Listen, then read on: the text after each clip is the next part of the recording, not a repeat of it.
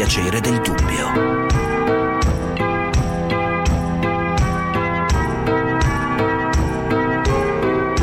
Di Gianluca Nicoletti. Noi qualche settimana fa a Melog abbiamo presentato il racconto doloroso di una donna che subiva violenza da parte dell'uomo che pensava di amare da cui pensava di essere amata. Una storia che si è svolta nella più totale normalità. Un uomo apparentemente stimato, una donna appartenente eh, non certo a uno a stato sociale cosiddetto disagiato.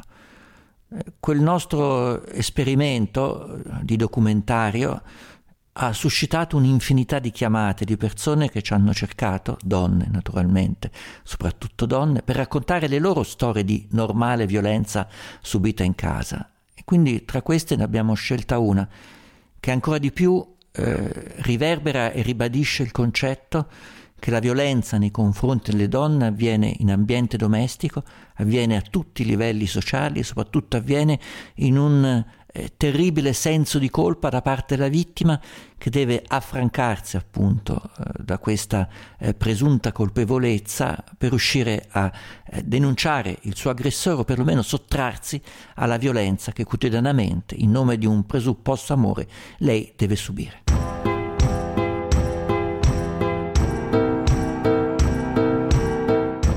Come comincia la tua storia, la tua relazione?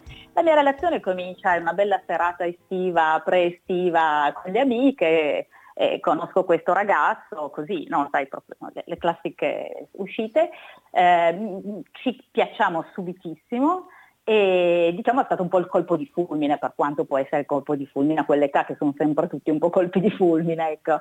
Eh, io ero avevo una situazione familiare abbastanza impegnativa perché mio papà era malato di depressione da sempre e in casa mia le cose non funzionavano molto bene, i miei si erano poi separati con una separazione abbastanza tragica.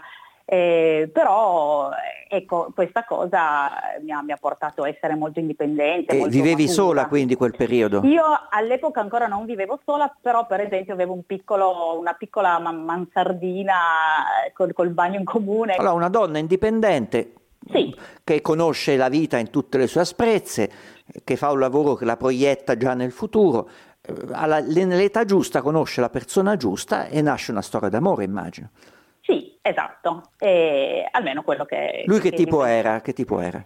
Lui era un bel ragazzo, molto molto spigliato, molto intelligente, eh, benestante, con una bella famiglia, insomma, nella vita dei suoi, quindi insomma premesse ottime. Cioè sentivi i violini suonare proprio, esatto, era al massimo. Sì. sì esatto. Pensavi che la vita finalmente ti, ti, dava un'occasione di, di vivertela esatto. decentemente. E questa storia come è andata avanti? E questa storia è andata avanti che all'inizio, eh, dunque tra l'altro è stato un pre-estivo, io avevo già combinato delle vacanze con un'amica e quindi sono partita per le vacanze, ma con mille telefonate ovviamente non c'erano i cellulari, vivevo la sera attaccata alle cabine telefoniche dei campeggi per chiamarlo perché mi mancava molto. Però da lì tutto, tutto a posto perché non mi pareva un tipo geloso, ecco, comunque non mi ha mai detto nulla. Poi al ritorno, adesso non ricordo i primissimi tempi, ma tutto bene, conosco la sua famiglia, i suoi fratelli, sorelle, insomma, era, era veramente una bella situazione.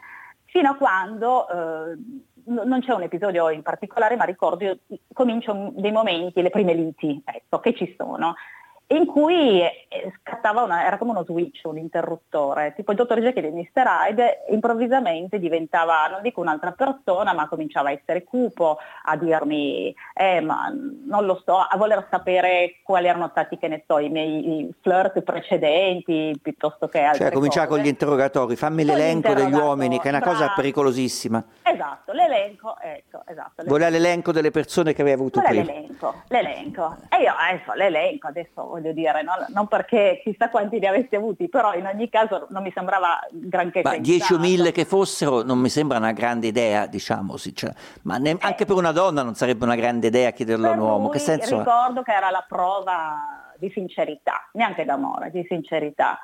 E quindi a quel punto eh, si innesca questo meccanismo per cui io qualsiasi cosa dicessi... E tu sei stata sincera?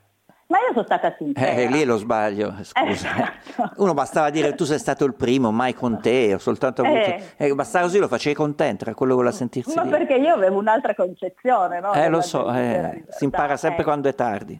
Esatto.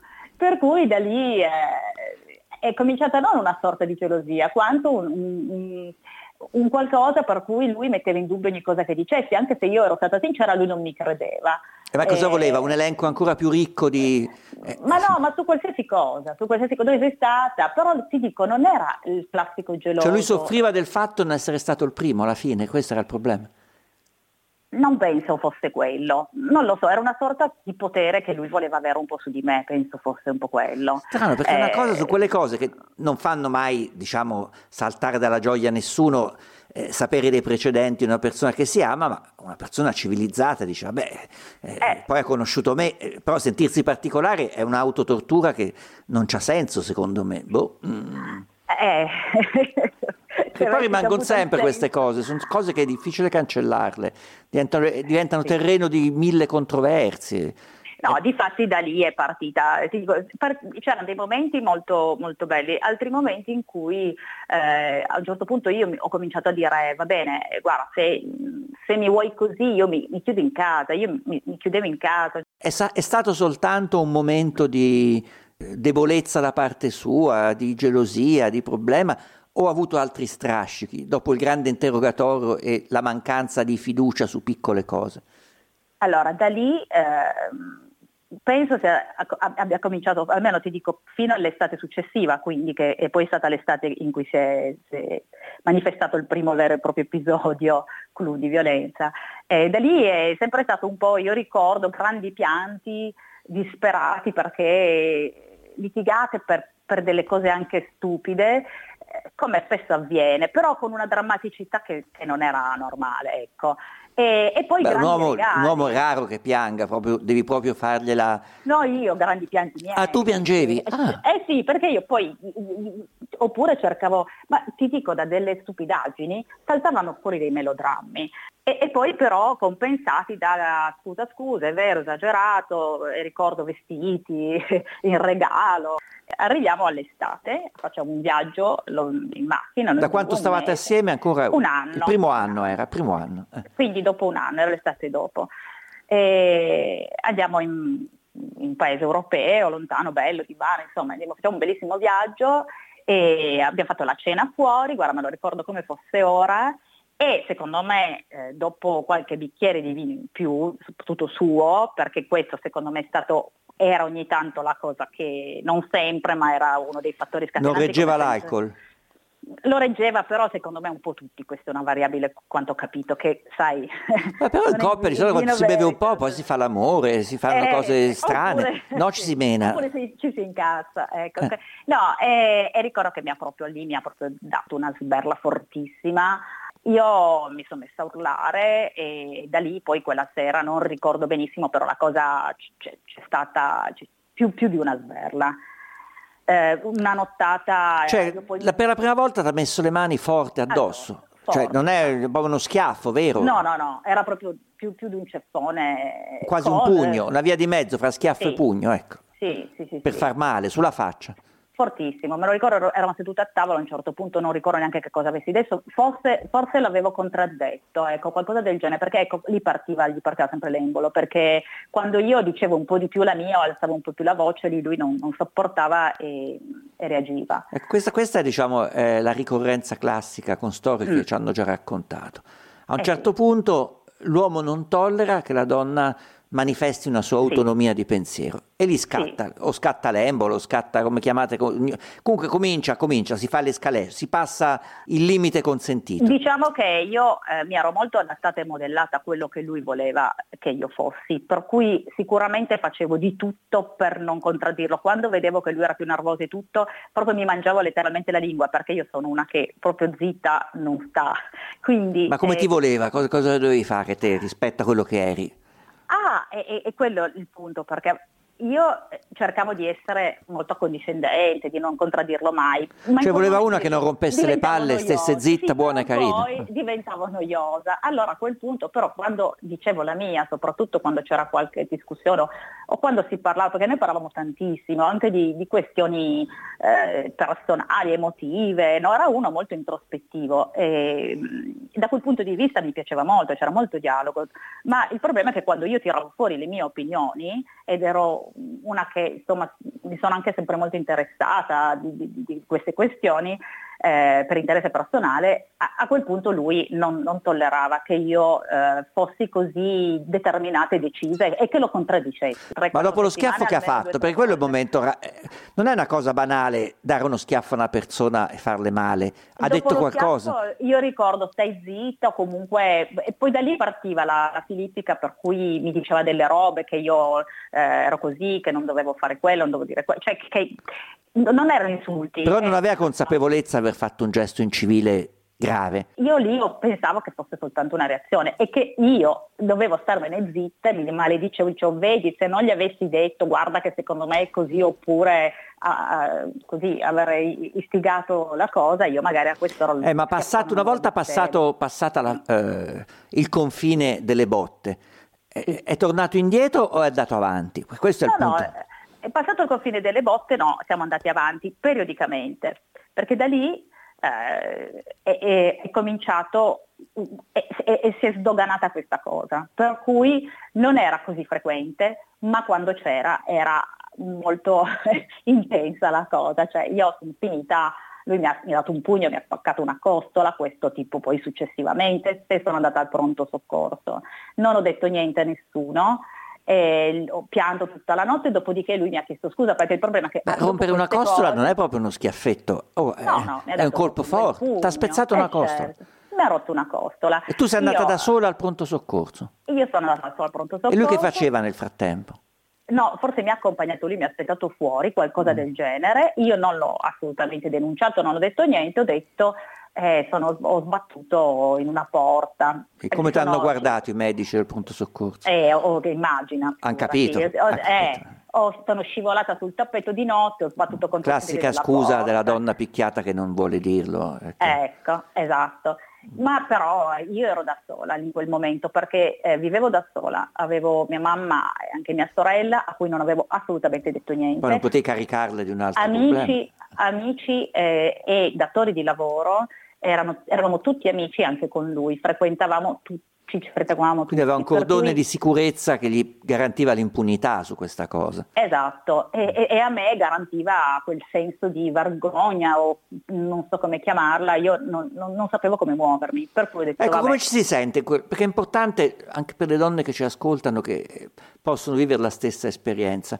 Ma perché a quel punto perché è facile da fuori dire perché non denunci. Bravo. Cos'è che ti bloccava? Tu che eri così aperta in quel momento e, e vive, non vivevi un mondo antico, arcaico, di paura, di, di, sensi di colpa.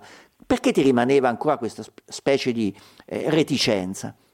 Io penso che se fosse successo proprio subito all'inizio, eh, come aveva detto, ricordo, un, un, un'ascoltatrice che era intervenuta, eh, forse sarei riuscita a bloccare la situazione. O, o negli anni poi mi sono resa conto che era un po' stata la goccia che scava la roccia, no? quindi eh, dopo, quando poi sei dentro e piano piano una persona ti fa, non dico il lavaggio del cervello, ma ti dice delle cose, tu cominci a sentirti così, sei magari appunto da sola, eh, non lo dici subito agli altri, è sempre più difficile dirlo dopo. Quindi le botte e non arrivano senti... da sole, vediamo se ho capito bene. No. C'è no. sempre, diciamo, tutto un contorno. Nel mio caso no. Che ne attutisce eh, la possibilità di percepirle come un atto di violenza. Sì, anche perché poi alle botte seguivano sempre grandi pentimenti, ma proprio anche lì, sempre con melodrammi, pianti anche suoi. Scusami, regali. perdonami. Sì, giuro, non lo farò mai più, ho sbagliato, ti amo, ti adoro, sei tutta la mia vita e, e, e ero tutta la sua vita, esatto. Ci sentiamo tra poco. Noi avevamo i migliori software del mondo per proteggerci, in un modo o un altro hanno trovato il modo di penetrare i nostri sistemi. Noi dobbiamo essere il sesto potere nel digitale. Le persone, se si mettono insieme e mettono insieme i loro dati, sono più potenti di tutti. Poi ha due microfoni che ci permetteranno di eh, ascoltare i suoni di Marte, cosa mai fatta prima. Come sempre la blockchain è altamente inefficiente, tutte le soluzioni decentralizzate eh, resistono a traumi di vario tipo, ma sono sempre più inefficienti delle soluzioni centralizzate. Queste sono le voci di 2024. Andate online, ascoltate la puntata e abbonatevi al podcast. Sono Enrico Pagliarini. Venerdì alle 22 vi aspetto con un nuovo episodio.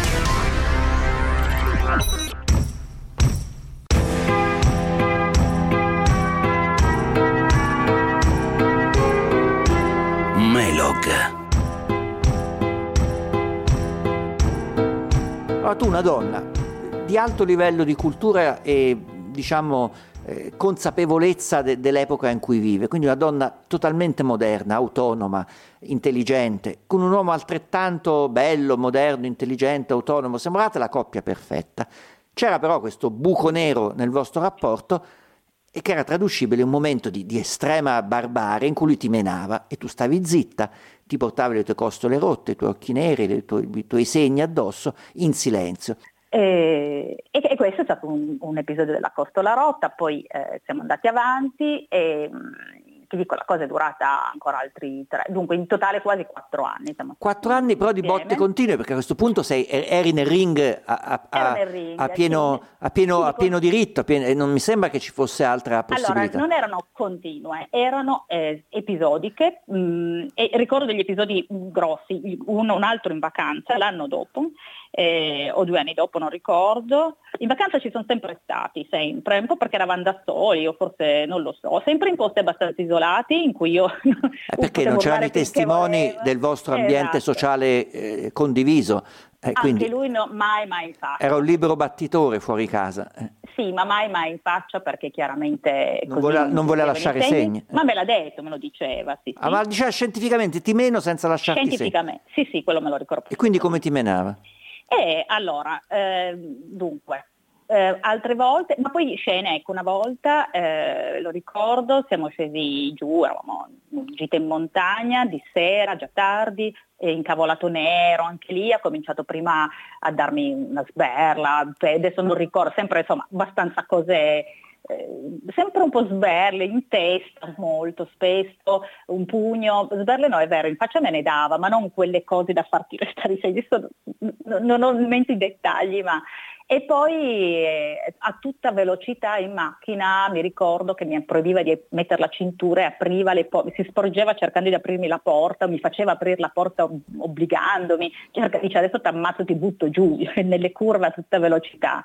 Altre volte, eh, ricordo una volta che siamo tornati di notte, di sera, dopo una serata normale, anche lì gli è partita l'embolo eh, tutta la notte a dirmi, a dirmi quanto lui eh, a, a, mi batteva i pugni in testa, mi ha messo nell'angolino come un somaro e mi diceva adesso tu capisci cosa provo io quando mio, mio padre menava me, perché il punto era che anche lui veniva da una situazione del genere. Allora fermiamoci, fermiamoci ancora un istante perché mi sembra un momento sì. fondamentale in cui il carnefice in qualche maniera trova una giustificazione verso la vittima dicendo che lui stesso faccia parte di una catena di violenza che secondo lui eh, rende immancabile il ripetersi la violenza su un'altra persona. Non so, anche secondo me era, era così. non so se le studiasse, penso che che fosse parte di una rabbia che aveva dentro che poi veniva fuori in momenti in qualsiasi modo. Ecco, non, non, non era quello che diceva boh adesso però faceva male quando picchiava faceva male non erano carezze sì, sì, eh. sì assolutamente quindi tu sì. quando sapevi che stava venendo il momento ti preparavi adesso prendo un pacco di botte sì, io lo, lo, lo, capivo subito, perché da quel momento era come se, ti dico, diventasse, schiacciasse un pulsante. E non si poteva e... più fermare in quel momento, era irreversibile. No. No. Non potevi fare nulla, scappare, no, chiuderti. Partiva sempre con una litigata, con un silenzio e io che dicevo cosa ho detto e cosa ho fatto, ho fatto qualcosa, ho detto qualcosa, ti chiedo scusa, perché poi da lì partiva tutto il pentimento di qualcosa che io non avevo coscienza di aver detto fatto, ma bastava niente, o magari era qualcosa che lui ha percepito per i fatti suoi, o quella sera era così, o appunto qualche volta era capitava dopo il bicchiere di vino in più, perché secondo me quello era abbastanza un, un fattore scatenante. Quindi la scansione era questa, normalità. Mm litigio, silenzio in cui si caricava e poi giù botte. E poi giù. E poi pentimento. E pentimento. Questo era esattamente Piagnisteo, non lo faccio più. Ma riuscivi esatto. ad avere un, un, rapporto normale nella fase del pentimento, a credergli? Magari tu eri innamorata, lì per lì ti faceva quasi Lui tenerezza. era, sì, sai, prima le stalle, poi le, il bastone e la carota, perché comunque poi era, era veramente una persona Beh, la pagavi cara sta carota, se ogni volta devi Esatto. prendere le botte per la carota, Almeno una fetta di torta. potevi trovare ecco. qualcuno che te la dava senza menarti. Perché, no. Eh, boh. Vabbè, Beh, però mi hai detto un ma- episodio particolare. A un certo punto l'ha detto così provi quanto ha messo nell'angolino. È come un Esatto. somaro, dicevi te, e ti ha preso a botte tua faccia all'angolo. per. E perché ti ha detto eh, così capisci e impari cosa significa, secondo te? Eh, non lo so, evidentemente perché lui aveva questa, eh, ne avevamo parlato di questa cosa, sapevo che lui spesso aveva giustificato, eh, vedi io sono cresciuto così, io non voglio essere come mio padre, mi ritrovo a essere come mio padre, anche se poi in quel periodo suo padre si era redento, insomma era diventato una persona pressoché normale. Perché il padre lo Non so. picchiava regolarmente. Cosa Quando erano bambini la sua famiglia un po' tutta, anche se anche il padre non era, era insospettabile, ecco, perché una bra- una- sembrava una bravissima persona. Quindi era un vizio ereditato praticamente, questo vuole farti capire. Lui ha visto questo e, e sentiva dentro di sé che magari a- avesse potuto essergli trasmesso qualche gene modificato. Eh, Eh, vabbè, ma se uno se ne teoria. rende conto, scusa, perché deve continuare sì. a far male a una persona? Non poteva pensare di farsi vedere da qualcuno? Cioè, c'è mai stata questa ipotesi? Sì. No, no, lui andava, andava da uno psicologo, sì, sì, andava, è andato. Sì, però è la seconda volta che sento persone fatto. in un set di pestaggio che vanno dallo psicologo, ma continua, continua il pestaggio. Come mai? Lo psicologo non, non interveniva in nessuna maniera? Eh, eh, buona domanda.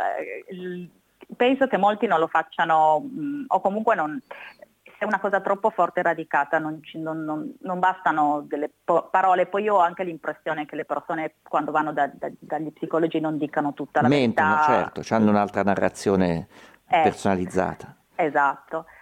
E però dopo quell'episodio, quella notte lì, eh, dell'angolino e del, del battere in testa, dopo appunto anche non solo schiaffi, mh, altre cose, io eh, ricordo che lui poi è andato via, io sono andata al lavoro e quella prima volta no- sono andata tipo struccata, piantata male perché io insomma ci tenevo sempre molto a essere a posto perché non- ero, ero distrutta e quando sono arrivato ho pianto e ho raccontato tutto. Hai detto basta nascondersi, è inutile avere due facce. Esatto, sono state le prime persone a cui l'ho raccontato, ma... L'hai ma- detto in ufficio, quindi detto L'ho detto in ufficio, E ti hanno creduto o l'hanno trovata improbabile? Assolutamente creduto anche perché mi hanno vista, Ok. ero abbastanza messa male.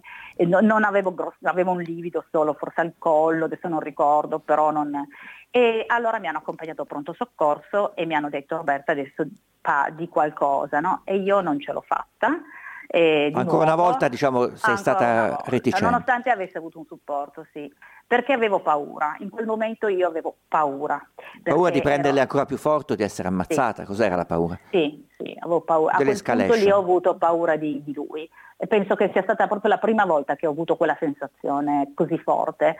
E, e quella è la molla che cioè, è quello che ti, ti blocca su, su tutto perché io poi eh, ok l'ho detto ai datori di lavoro ma poi non è che avevo la scorta e, e vivevo in un bunker no? Quindi l'altro aveva le chiavi di casa mia io non ero pronta non sapevo dove andare. Poi ancora non Avevo erano il periodo che c'erano le leggi, eh, il distanziamento, il braccialetto, queste cose qua. Era tutto un Eh. pochino più approssimativo. Questo non lo so, so solo che in quel momento uno non è che sta a pensare o a guardarsi il codice penale, che cos'è, tu sai solo che tu poi devi tornare a casa e te lo ritrovi sotto casa e, e- e che non so cosa possa succedere. Eh, allora che altro, che altro tipo di... Cioè, come hai fatto a uscirne? Perché oggi ne parliamo serenamente, anche se sono passati Esatto. anni, ne sei uscita. E qual è stata la formula per uscirne?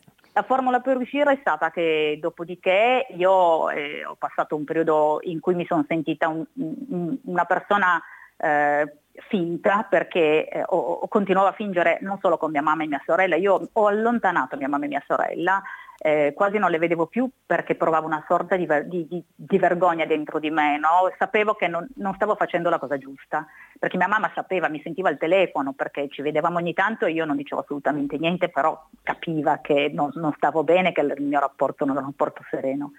Ma ho sempre mentito, sempre omesso più che altro. con i mediatori di lavoro a quel punto è partito un silenzio stampa durato fino poi alla fine, almeno non dico un anno ma quasi, eh, Anche perché loro, sai, non avevano tanti strumenti, più di portarti al pronto soccorso. Loro chiaramente detto non vogliamo più vederlo né sotto, perché addirittura a volte ci si vedeva anche con loro, lo conoscevano. Ma lui in qualche maniera diciamo, aveva sgamato che qualcosa era stato detto, che gli amici non volevano più vedere. Sai che io non ricordo benissimo se io gli avessi detto che avevo raccontato qualcosa a loro, forse avevo detto una mezza verità, sempre per la paura di qui sopra, per paura che poi lui mm. potesse avere delle reazioni.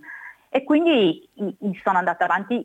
Eh, lì eh, ho capito che le cose non andavano bene, che non, dovevano, non poteva funzionare. Poi da lì mi sono licenziata e ho cambiato posto di lavoro, sono andata a lavorare in un posto molto più grande, più figo, insomma ho fatto questo famoso scatto, no? per cui mi sono anche liberata di questi datori che sapevano, che, che infatti io non, non, volevo per un bel po', poi non ho più contattato e ho cominciato a lavorare in un posto pieno di gente, con un sacco di persone e quindi sono ricominciate le, le scenate di gelosia e le cose. No? Ma Già, perché lui continuava a vivere con te, cioè stava straordinari, esatto, perché fino alle 10 alle 11 di sera lavori a mezzanotte. Quindi la molla era la gelosia, altro che storie, altro che, che la, la, divergenza filosofica sull'interiorità condivisa, era Vabbè, geloso. Penso che molto più terra terra, sicuramente è stata così la cosa.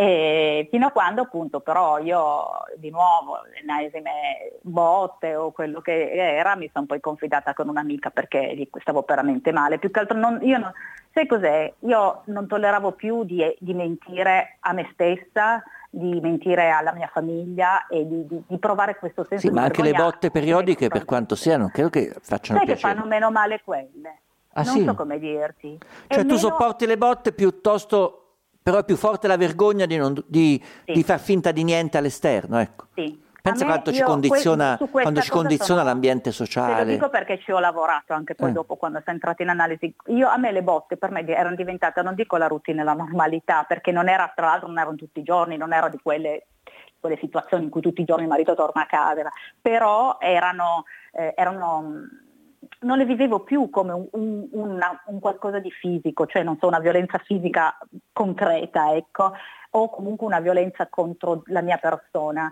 Io era, era tutto il contorno, ero, ero, io che poi mi ero assunto una responsabilità della vergogna, de, mi sentivo stupida, stupida.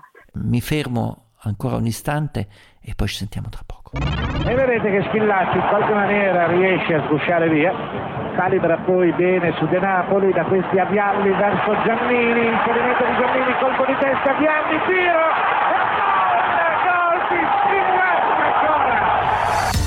Tanti le chiamano storie di sport. Per me sono storie della nostra storia. Sono Dario Ricci e vi aspetto ogni sabato alle 22.30 e ogni domenica alle 16.30 a Olimpia per raccontarvi tutte le sfide tra gli dei dello sport. Naturalmente qui su Radio 24 e su radio24.it il podcast e i contenuti extra di ogni puntata. Siamo sui Navigli a Milano, è ora di pranzo, il cielo è coperto, i tavolini sono vuoti. Come ristorazione zero. Niente file al Colosseo per entrare ad ammirare quel che resta dell'anfiteatro Flavio. Se vede la via è deserta, Piazza di Spagna, il Panteo, Colosseo. Sono le 7.50 qui all'aeroporto di Pratica di Mare, stiamo attendendo le dosi del vaccino Moderna che stanno arrivando dal Belgio. Il cuore e l'orgoglio non mancano, ma certo la cortina dei mondiali di sci è molto diversa da quella scolpita nell'immaginario collettivo. Dentro i fatti, con la redazione di Radio 24, i protagonisti, le storie, le emozioni, il retroscena, perché raccontare è la nostra passione. Reportage. Il sabato alle 8.15 e la domenica alle 8.15 e alle 21 su Radio 24.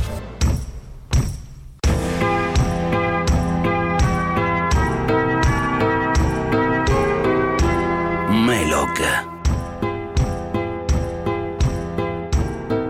Riprendiamo, riprendiamo proprio da qui il punto. C'era un dolore fisico che poteva essere elaborato, che però era affogava in un dolore interiore e umiliazione, perché una persona si sente umiliata, cioè periodicamente un uomo, una persona più forte di te ti menava e quindi ti soggiogava come tu fossi peggio di un animale, perché oggi eh, anche le botte a un animale sono un gesto considerato infame da, dalla maggioranza degli esseri umani, quindi ti trattava peggio di una bestia. E questo eh, era duro da, da sostenere eh, a faccia alta verso un mondo che in realtà ti pensava eh, fuori da questi meccanismi. Completamente diversa. Sì. Com'è finita la storia?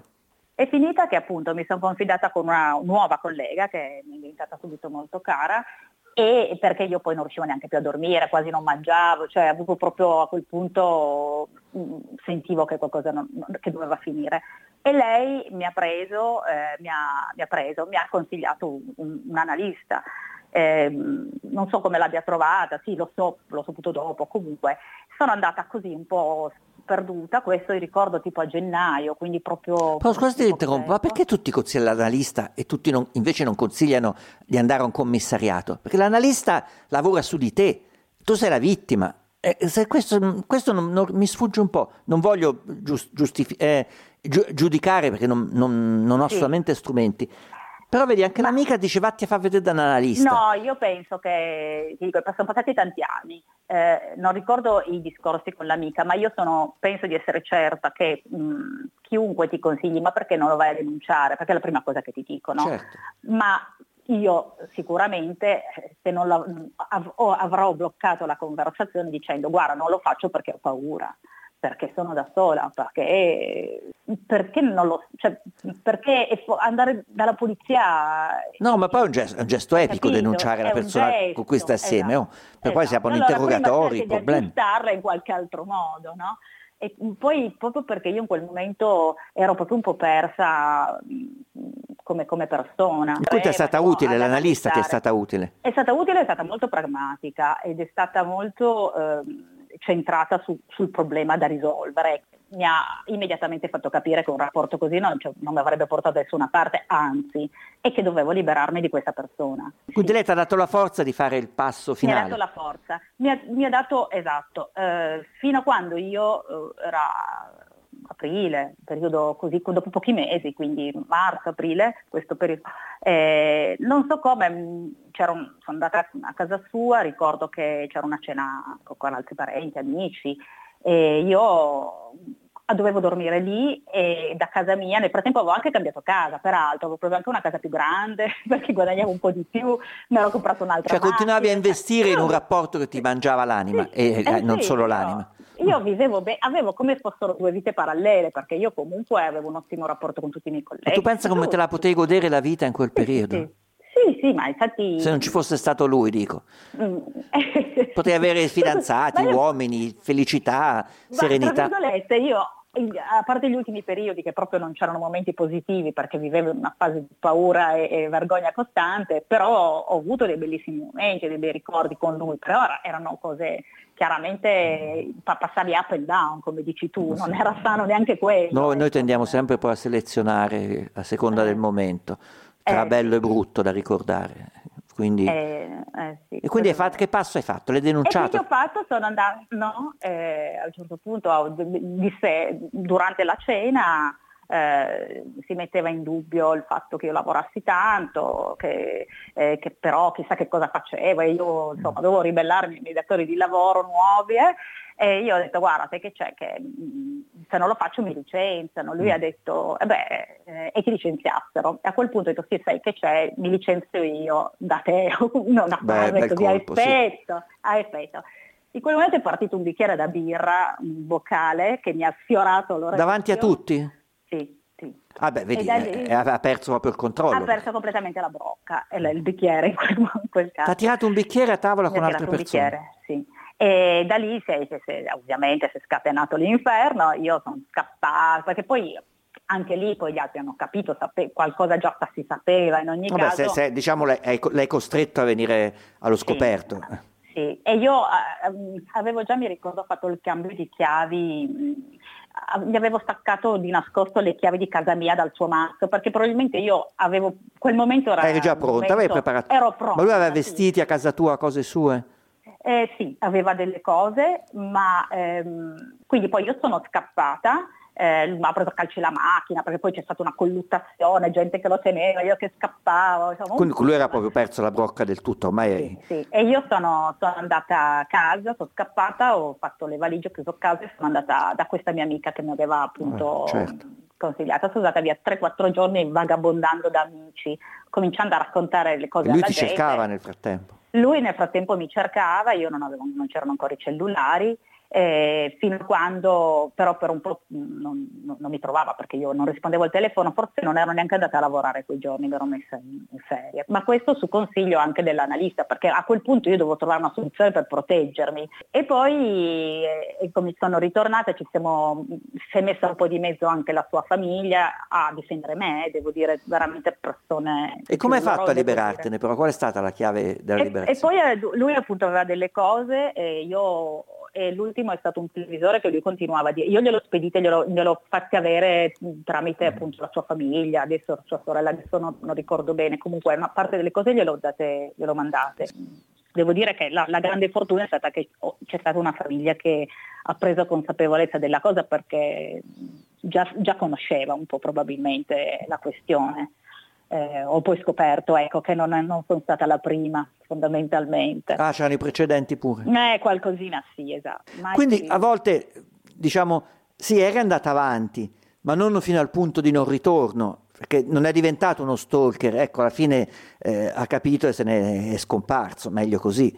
Sì, esatto, quello sì, anche perché appunto probabilmente qualcosa il suo, il suo, percorso sarà servito, magari gli avranno detto. Insomma, poi ti dico, era una persona intelligente, quindi presumo che abbia, aveva degli strumenti, ecco, se li ha usati bene questa volta. Eh, ma secondo me, da quello che sto bene. capendo, sentendo queste storie, gli intelligenti sono i più pericolosi. Perché sì. la persona brutale, eh, di, di scarsa intelligenza e scarsa elaborazione, è quella prevedibile e quella che comunque alla fine eh, lavori su materia meno sofisticata. La persona intelligente è un grande simulatore, eh, ha questa sorta di doppia personalità che usa e maneggia con grande capacità eh, di, eh, di, giocare tutto a suo favore alla fine, capisci? Eh sì, perché anche i pentimenti erano comunque eh, molto ben fatti. Se non tirava il cioè, bicchiere davanti a tutti, che è stato un momento in cui alla fine non, non, non, è riuscito più a tenere a controllo la bestia che c'aveva dentro, capito? Sì, esatto. Magari ancora tu devi spiegare agli altri che forse chissà come, dove e quando. Vabbè, ti è andata sì. bene, ti senti una scampata, sì? Sì, sì, però io ti dico che per tanto tempo non l'ho mai non l'ho detto eh, perché mi ver- provavo un, una sensazione di non è neanche vergogna, è di, di dire ma di stupidità. Mm, mm. È questo che vorrei, che il punto chiave, no? quando sento tutti dire eh, ma perché non le fa, eh, le donne non dovrebbero accettare questa cosa qui, ma eh, non è perché le donne, questo, questo, tipo di donne, me compresa, sono donne che non hanno un, un, un coraggio, non, non, hanno una personalità forte, non sono in gamba, è perché il contesto è indecifrabile, perché quello che succede bisogna passarci. Cioè no, questa è una, bella, diciamo, è una bella chiave di riflessione e anche abbastanza inedito. Si entra in un meccanismo, l'hai detto prima, in cui le botte è soltanto un aspetto eh, dello stato di, di soggiogamento generale che con molta astuzia, non so se fatto deliberatamente, fa parte del sistema di oppressione di un altro essere umano, di farti sentire in colpa, che alla fine la vergogna per quello che stai subendo è fortissima e ti fa continuare a rimanere avvinghiata al tuo carnefice. E questo è un sì. meccanismo che bisogna capirlo, se no si fa presto a giudicare, eh, perché non l'ha giudicato, Bravo. perché non l'ha, eh. non l'ha denunciato, eh, le donne non, non, non, se denunciassero sì. non ci sarebbero questi problemi. Ecco, trovatevi voi nelle condizioni, lo dico agli uomini che ascoltano, di un uomo più forte di voi che vi picchia puntualmente, senza ragione, vi bullizza, vi maltratta, vi umilia, vi mortifica e avete superato eh, quel momento in cui eh, diventate vittima ver- vergognosa del fatto di essere vittima. È terribile sì. questa cosa. Sì, sì. sì esattamente. Capito. E poi eh, a me appunto in un, in un secondo tempo è arrivata la consapevolezza di quello che sarebbe potuto succedere e la paura. Cioè, ho vissuto quasi una forma di routine eh, in cui tutto sommato non avevo paura di lui perché sapevo che poi le cose si sarebbero aggiustate con eh, l'amore, tesoro, i regali tutto quanto e le botte venivano dimenticate immediatamente anche perché appunto non, non ho avuto cose proprio lievi perché sono finita due volte a pronto soccorso ma comunque ero viva, ero ancora, no, non c'erano proprio quelle situazioni gravissime però in ogni caso quando poi ho preso consapevolezza lì ho, ho, ho, avuto paura veramente ed è quella che poi ha cambiato tutto. Anche perché poi quando uno diventa un nome in un articolo di cronaca nera eh, non c'è più possibilità di valutare la successiva escalation. Quando si arriva a, a ricevere un bicchiere di birra mirato alla faccia a tutta velocità o essere picchiata puntualmente, non hai tempo, secondo me, di accorgerti che la volta dopo ti ammazza. Non te ne rendi conto. Tu pensi che possa continuare così in eterno, esatto, con un sì. pestaggio e un momento di scuse, quando in realtà l'escalation è dietro l'angolo. Poi arriva la coltellata e l'atto finale, l'omicidio, eh, il femminicidio, chiamalo come vuoi. Sì. Ti ringrazio, è stato utile anche per me perché per certi meccanismi non li capisce un uomo se non li sente raccontare da una persona che ci è passata veramente. E non li capiscono le donne e questa è la cosa che più quando sento i giudizi, più che gli uomini, ma dalle donne a volte insomma, mi, mi irritano un po'. E beh, quando nessuno ti mena fai presto a giudicare quelle che eh, stanno esatto. menare come vittime eh, imbelli e incapaci di reagire. Grazie, ti auguro ma buona vita e buon viaggio. Ciao. Ciao. Grazie mille, grazie ciao. Gianluca. Ciao, ciao.